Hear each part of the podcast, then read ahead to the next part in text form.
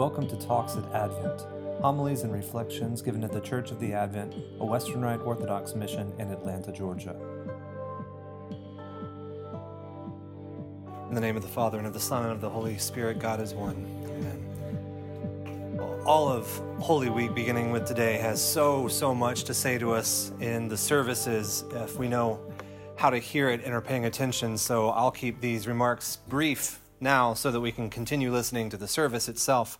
Uh, but I want to give just a few interpretive keys to help us as we listen um, and just to give us a little bit of context um, for what we're hearing in these services. Palm Sunday is, of course, special because it begins with the blessing of palms and this procession around the church, which is, of course, meant to connect us with the Hebrews spreading their garments and palm branches before Christ riding into Jerusalem on a meager little donkey um, as the prophet Zechariah um, said would happen, showing his humility, while accompanied at the same time by shouts and songs, also indicating his kingship and his messiahship. So cries of Hosanna and blessed is he that comes in the name of the Lord. but a lot of us may not know that both these phrases, Hosanna, blessed is he that comes in the name of the Lord, both come from the same psalm. And that's Psalm 118.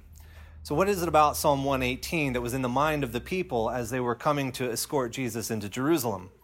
Uh, the people clearly were looking for a figure known as the Messiah or the anointed one who was meant to take up again the throne and the kingship of David, um, who, if you remember, was promised by God to have a son, a descendant who would sit on that throne forever and make Israel the light to the nations that it was always supposed to be. And so, after Israel's uh, exile, specifically the people of Judah, their exile, and then their return, and then subsequent persecution under the uh, Seleucid Greeks and now the Romans, there's this nationalistic hope among them at the time. And the beginning of Psalm 118 has a very nationalistic rallying cry saying, Let Israel now confess that he is gracious and that his mercy endureth forever. Let the house of Aaron now confess that his mercy endureth forever. Yea, let them that fear the Lord confess that his mercy endureth forever. And so we've got the whole house of Israel. We've got the house of Aaron, that is the priesthood of Israel, and all that fear the Lord, all that fear Yahweh, which means the so called God-fearers, those foreigners within the house of Israel who acknowledge and worship Yahweh. Let them all rise up and confess with one voice, united, that Yahweh's mercy on them never ends. But beyond that, the psalm has language that was probably understood to be messianic, words which would have uh, which would apply to the coming Messiah and which would have been in his mouth, so to speak. For example, verse 7 of Psalm 118 The Lord taketh my part with them that help me, therefore shall I see my desire upon mine enemies. This was understood to be the language that the Messiah would be speaking at his moment of triumph. Then three verses in a row um, that imply military might and victory of the oppressors of, over the oppressors of Israel, all ending in the same phrase, "I will destroy them." Verses 10 through 12. All nations compassed me round about, but in the name of Yahweh I will destroy them. They kept me in on every side. They kept me in, I say, on every side, but in the name of Yahweh I will destroy them. They came about me like bees and are extinct, even as the fire among the thorns. For in the name of Yahweh I will destroy them. So, you know, the people have this language in their minds of this Messiah raising, rising up to finally destroy all the enemies of Yahweh. And then, get this two verses coming soon thereafter, those verses in that psalm says this, uh, applying to this kingly Messiah Open to me the gates of righteousness, that I may go in and give thanks unto Yahweh. This is the gate of Yahweh, the righteous shall enter into it. What other gates could the psalm be talking about other than the gates of Jerusalem? And the people knew this. And so here comes Jesus, obviously the best candidate for Messiah at the time in their minds, coming toward this gate. So these verses are in their heads. And what do they shout? Naturally, they shout the cries and the declarations found in the next few verses of the psalm Hosanna, from verse 25, meaning save us. And they believe that he would save them. So now it's coming out as sort of a cry of praise. They believe when they say save us that this is about to happen. Hosanna, and then blessed is he who comes in the name of Yahweh from verse 26. So, this is, of course, the Messiah, the man who comes in the name of Yahweh, the heir of David, to enter into the holy gates of Jerusalem and to gain a great victory over all the nations who would try to oppress him, yet to be saved by Yahweh and to unite Israel, Aaron's house, and all who fear God. And here's the thing they were right. That's exactly what Psalm 18 ultimately is about. It was prophetic, and it was fulfilled in Jesus, just not how those people on that day thought it would be. They didn't think that among all those nations compassing round about the Messiah to destroy him, that Israel would be among them. But it was both Israel and Rome, and through their empire representing all the nations of the earth, who stood around Jesus on the cross mocking him. The people on that Sunday didn't think when in verse 18 it said, The Lord has not given me over to death, that what that really signified was the Messiah would in fact give himself up to death only to defeat it from within and to raise himself up again.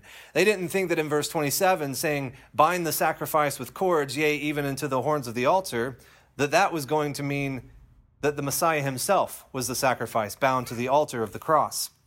But we do. We now see that. The triumphant language of Psalm 118 that we sang earlier now finds its true meaning through the passion narrative that we just heard. This juxtaposition of triumph and defeat, of victory and suffering, of salvation through death is the whole theme of Holy Week. We hold both of these things together through the whole drama. They can never be separated. And so it's with those eyes and ears that we should see and hear everything this week. This is our framework to understand Christ's words and his actions. His, uh, if, we, if we follow Christ and follow him through his teachings, this week through his suffering and his death, then not only at his resurrection will we be able to say the first and the last verse of Psalm 18, Oh, give thanks unto the Lord, for he is gracious and his mercy endureth forever, but also at every step along the way this week. This is what we as Christians now see that Christ was never going to be the conquering hero that people assumed the Messiah was going to be through military might, but he always was going to conquer not only the enemies of Israel, but the enemies of God all across the world, both those um, men who were set against him and also the spiritual powers of darkness. But he was going to do that by letting both men and the spiritual powers of darkness exhaust themselves by throwing everything they had at him. And through his suffering as a man, as one of us, he endured all of it. Now, with all of man and uh, demon exhausted, he declares his victory by taking his life up again, by setting free the prisoners in Hades. This is, this is how Holy Week works. We hold both things together, we never separate them. We never come to Good Friday looking at it as a defeat, but waiting for Sunday as the vindication. We look at Good Friday itself as a victory. And we look at every step along the way through Holy Week, through his betrayal by Judas, through his words to the disciples in the uh, upper room, preparing them. We look at every step as his willful um, walk toward this victory on the cross. All right, the victory on the third day is the victory that connects this old world that we're still a part of with the new world that God will um, uh, bring about in, in the, his final coming. And the, the resurrection connects these things. But in the cross, in the cross, our life here and now is redeemed.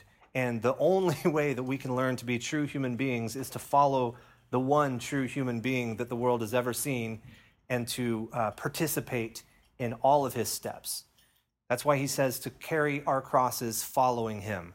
So on Good Friday, when we follow him around his path um, to Golgotha and to the grave, what we are doing is participating not only in his suffering, but in his victory as a human being, uh, showing love to the bitter end after the world, the flesh, and the devil could throw everything they could at him. So, Give thanks unto the Lord, for he is gracious, and his mercy endures forever.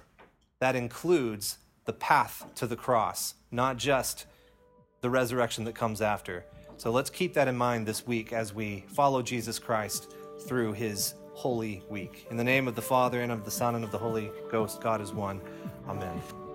Talks at Advent Homilies and reflections given at the Church of the Advent, a Western Rite Orthodox mission in Atlanta, Georgia.